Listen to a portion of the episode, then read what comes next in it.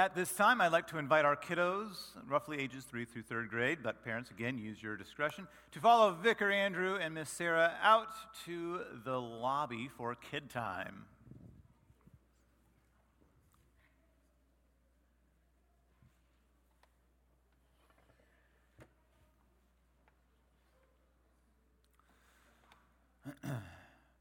while they're while they're going out, uh, you know, the, the, the lessons today, the scripture verses today, uh, had a lot of hard words in there. And I, I know at the, the earliest service, you know, we have like the traditional responses, like, you know, this is the word of the Lord, this is the gospel of the Lord. And it feels a little weird to say, like, this is the gospel of the Lord after you hear a whole bunch of, like, whoa, this is kind of dark stuff. But I'll tell you, we say it with full conviction. This is the gospel of the Lord because everything that God has spoken to us in His Word is said out of love for His wayward people. It's said out of love and grace for us. And that's why we say, even with words that are like, okay, uh, you know, don't do this. And we say, this is the gospel of the Lord. We say, yeah, this, because this is from God's very voice to us out of love and mercy. That said, into today's sermon. The other day, Leah and I decided we wanted to start watching through parts of Twilight Zone. We thought we'd, we'd, watch a few episodes. Why not? As a kid, never wanted to watch that because I thought it was way too creepy. Anyone watch Twilight Zone? Some of you are like, okay, yeah, you're kind of a wimp. Yeah, sure, I get it. okay, so first episode of the series, the very first one that they made, showcased a man who was in complete isolation. He's the only person in the whole town and he starts to go nuts. Now, spoiler alert, at the end, we find out it was all a dream induced by the military to prepare this man for his lonely trip to the moon and back. And as they're trying to figure out what went wrong with the simulation, with the dream, the, the, the, episode ends with this line. It says, We can feed stomachs with concentrates, and we can supply microfilm for recreation, reading, even movies of a sort. We can pump oxygen in and waste material out, but there's one thing we can't simulate. And that's a pretty basic need, and it's man's hunger for companionship. See, God created us with a need for companionship, to be in a relationship with Him and to be in relationship with each other. And throughout the scriptures, we find there's a lot of passages that talk about relationships friendships, marriage, parents and children, employers and employees. The list keeps on going. God made us to be relational. And, it, and He teaches us in His Word how to operate within those relationships. But one of the things that we know from experience and we see from God's Word is that our enemy, the devil, likes to attack anything that God deems important. Anything that has the potential to bring God glory, anything that has the potential to represent God well or represent his church well, Satan is going to attack it. He's going to assault it. He wants nothing more than to destroy what God has created. And relationships are no different. So, over the next couple of weeks, we're going to be talking and looking at various relationship killers. Four things the enemy wants and uses to hinder and to destroy our relationship with the Lord and with each other. And he does this. Satan does this because he knows that when we're isolated, we're easy prey. So today, we're starting off big. We're dealing with the relationship killer known as lust and adultery. And I know those are two words, not one. And they probably conjure up different things in your, in your minds. Like in our world today, if you tell your significant other that you had a lustful thought, they certainly wouldn't be happy with you and they would hurt. But if you told them that you committed adultery, that you cheated on them, the consequences would be vastly different, far more severe. And yet, in our gospel lesson today, Jesus equates those two. He says, You've heard it said, you shall not commit adultery, but I tell you that anyone who looks at a woman lustfully has already committed adultery with her in his heart. Jesus ties lust to the sixth commandment to not commit adultery, but also to the last commandments to not covet. Lust is this bridge between the two. It's this passionate desire for something or someone other than what and who we have. And the point is this sin is not just about, it's not, not just found in the action, but in the musings of the heart and the mind. He ties them from sixth commandment to ninth and tenth commandment because he knows that your thoughts and your actions are, tie, are closed, closely tied together. What you think will affect what you do. And in terms of relationship, infidelity doesn't just happen in a relationship, there's a long line of lustful thoughts that lead up to it. And according to God, we would be fools to imagine that what happens in our hearts and in our heads won't have an effect on our relationships.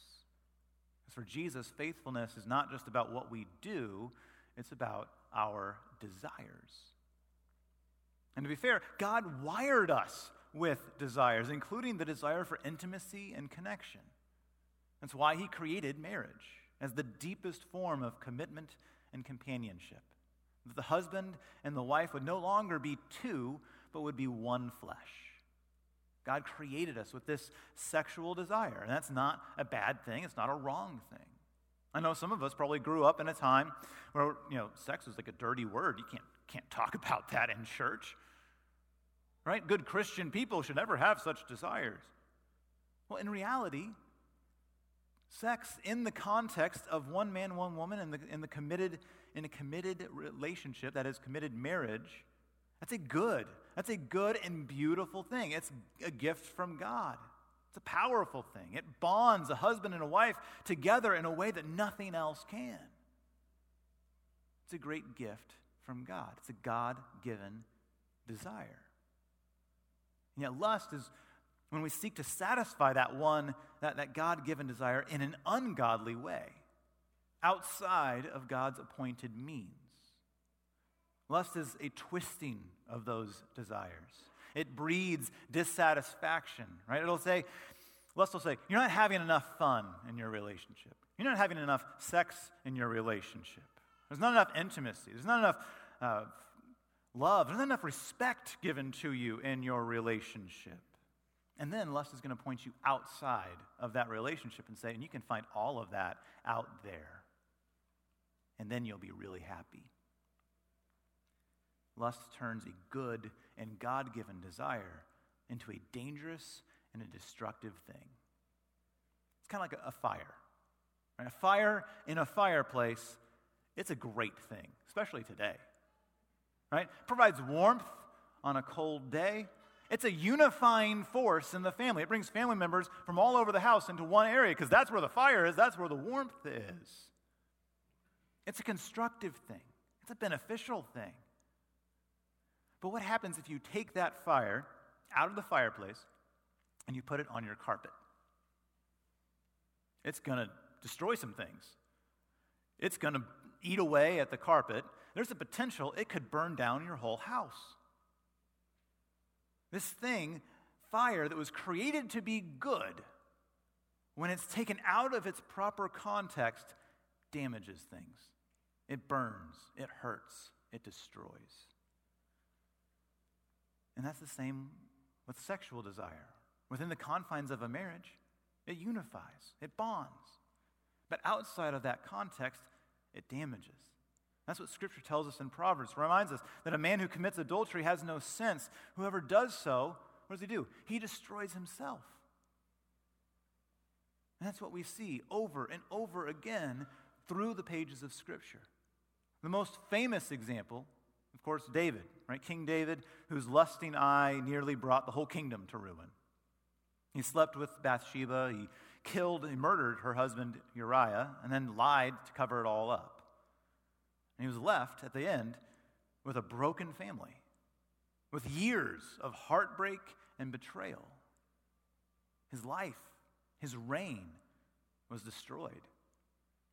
Or we may look at our first text today from Hosea, the relationship between this prophet Hosea and his wife Gomer. And though Hosea was a faithful husband and a godly man, Gomer broke that one flesh relationship and gave herself to anyone who would, who would have her. And the result in chapter 2, before our text, was that she was destitute and she was sold into slavery. Her life, her marriage was destroyed. But if we're going to look at different relationships that were scarred by adultery, the one that is mentioned most frequently throughout the Bible is the relationship between God and his people. The prophets often warn and accuse the Israelites of lusting to be like other nations and committing adultery with other gods. That idolatry, that disobedience, their actions led and brought about exile and oppression. Their lives, their community was destroyed. And make no mistake, they all had God given desires, right? For beauty, for affection, for acceptance. But lust seeks to satisfy God given desires in ungodly ways. And the result is always going to be destruction. And the sin of lust slash adultery, of trying to satisfy God given desires in an ungodly way, it can take a lot of different forms. And we're just going to briefly look at three of them. First, probably most obvious form is physical. It's taking sexual activity outside of the proper marital context. And not only does that include physical affairs, which breaks the vow that was made before God and it severs that one flesh relationship, but it also includes premarital sex. Remember, it's a powerful thing. But without the commitment, without the security of marriage, what we're doing, we're setting ourselves up for a much deeper heartache if that relationship goes south, which statistically is far more likely to happen. According to a study of the National Study of Family Growth just last year, people with premarital, pe- with premarital partners are almost three times more likely to dissolve their relationships and their future marriages. It's a powerful thing, it's a fire, and it needs to be in its right context. The second form of this relationship killer, it's not physical, it's emotional. And while physical affairs seek to uh, seek, gratif- seek sexual gratification from someone other than their spouse, the emotional affair creates a deep intimacy that's reserved for that one flesh relationship. And though there's no sex, it's been proven to be just as damaging because it comes from a lustful heart that looks outside the relationship and says, I deserve him, or she meets my needs, or he really understands me. And as those ties are forming, the marital relationship is dissolving and trust is being broken. And the third form, it's not physical, it's not emotional, it's digital. Like the Twilight Zone, we try to simulate intimacy and companionship through pornography. Latest study is that one out of five mobile searches is related to porn. That 115 million people consume it each day.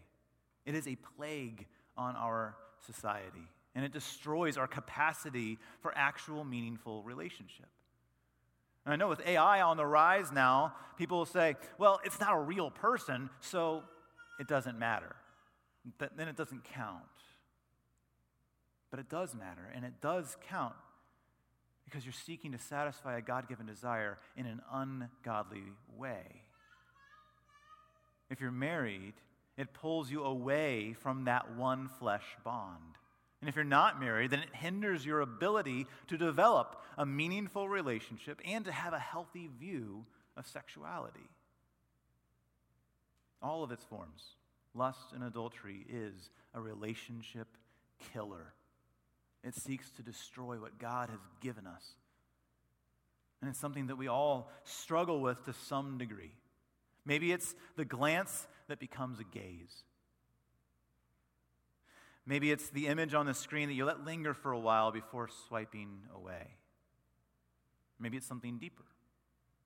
Maybe trapped in an addiction to the dopamine hit that's induced by porn. Maybe it's a burden and a guilt that has weighed on you and you don't know how to escape. Maybe it's a physical or an emotional affair. Maybe you've been hurt by infidelity and that pain is hard to let go of. You see, God knows the conflicts and He knows the hurts that occur in our human relationships. And He's given us an amazing tool for restoration and for healing. And it's the tool of forgiveness. That love that is expressed in forgiveness, it covers over a multitude of sins. There are even times when a relationship is salvaged and it's restored even after it's been damaged by adultery. And that itself is a miraculous thing. And it's a long road of recovery and of rebuilding trust, but it happens. Other times, while forgiveness can happen, and it might lead to the restoration of the relationship, other times it simply leads to the healing of the hearts of those who were involved. So forgiveness can happen, but the consequences may remain. Take King David, for example. David repented of his sin. God was gracious to forgive him, but God did not remove the consequence of his sin. And the same can be true of our relationships. Forgiving the person who betrayed you doesn't mean allowing them to do it again. Being forgiven doesn't mean that trust is restored. The relationship might even end. But forgiveness allows us to, to heal from that hurt and to move on in grace. But whether or not our human relationship continues, we all take heart in this that in our relationship with God, there is grace, and there is forgiveness, and there is mercy for you. There's no sin, there's no failing, there's no scorch mark on the carpet that is too great for God to forgive. Even if you find yourselves standing in the ruins of a, in the rubbles of a, rubble of a ruined relationship, even then, God has not left you. He has not stopped loving you, and He will never forsake you. In fact, because of His love, God sent his son, Jesus Christ, into our world to forgive sinners, to restore the hearts that sin has destroyed, to revive and to reconcile broken people and broken relationships. He's seen the hurt that has been caused by our own sin and it's been caused by the sins of others. And he's come with healing. He's come to redeem us. I love the way that Paul says it in 2 Corinthians. It says, God was reconciling the world to himself in Christ, not counting people's sins against them. That's true of you. That's true of you. Because of Jesus, because of his death and his resurrection, he does not count your sin against you. You are forgiven. And if the sin that's weighing heavy on you is one within the realm of lust and, and, adultery, your sin is forgiven. If, you if that weight is another kind of sin, your sin is forgiven because Jesus died for you. And I want those words to sink in. You are forgiven. God has redeemed you so that you are no longer a slave to the desires of the flesh. You are forgiven the weight and the shame of your past is no longer yours to carry. It's been taken off of your shoulders, it's been placed onto the shoulders of Christ. You are forgiven. And God has so valued you that He has given you a new and a better life, not one that's focused on self gratification, but one of service and selflessness. You are forgiven. And all of this is true because Jesus loves you and cherishes you. He went to the cross to suffer in our stead because he sees you as worth it. You were worth the blood and the nails and the abuse and the agony. You were worth all of it so that he could have you in his kingdom. God has reconciled you to himself in Christ, and he does not count your sin against you. And that's the amazing image that's given to us in the relationship of Hosea and Gomer. See, God used them to illustrate His grace and His mercy for His people. It says in verse 1 The Lord said to me, that is, the Lord said to Hosea, Go show your love to your wife again. Though she's loved by another man and is an adulteress, love her as the Lord loves the Israelites, though they turn to other gods. So here we are, Gomer, all of us, giving ourselves to sin, and yet God is our Hosea. God is the one who always pursues us, He will always receive us back. While others may hear our confession and reject us, God never does. Though a person's love can be fickle and flawed, God's love for us is perfect and it is forever. And regardless of our human relationships, our relationship with the Father is fully restored by the grace of Christ. Now, as we conclude the message today, I want to encourage us all to acknowledge that our relational desires, sexual and otherwise, they're gifts and they're given to us by God. But let us utilize the means that He gives us, that He's provided for us to meet those desires. Instead of looking outside of the relationships He's provided, let's strive to be loyal, to be faithful, just as God is loyal and faithful to us. And if you've been hurt by infidelity, I pray that, that you'd be able to rid yourself of that bitterness by finding healing in the power of forgiveness. If you feel the weight of guilt, I pray you'd find comfort in the gospel and in the grace that is for you.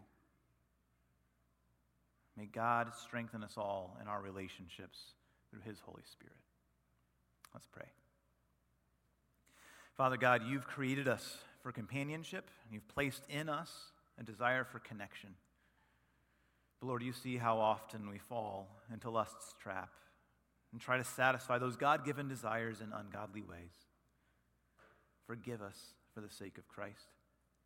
And Father, if we are married, give us a passion that is only for our spouse. And if we're not married, give us self control to wait for your timing and your provision to allow us to find satisfaction in you.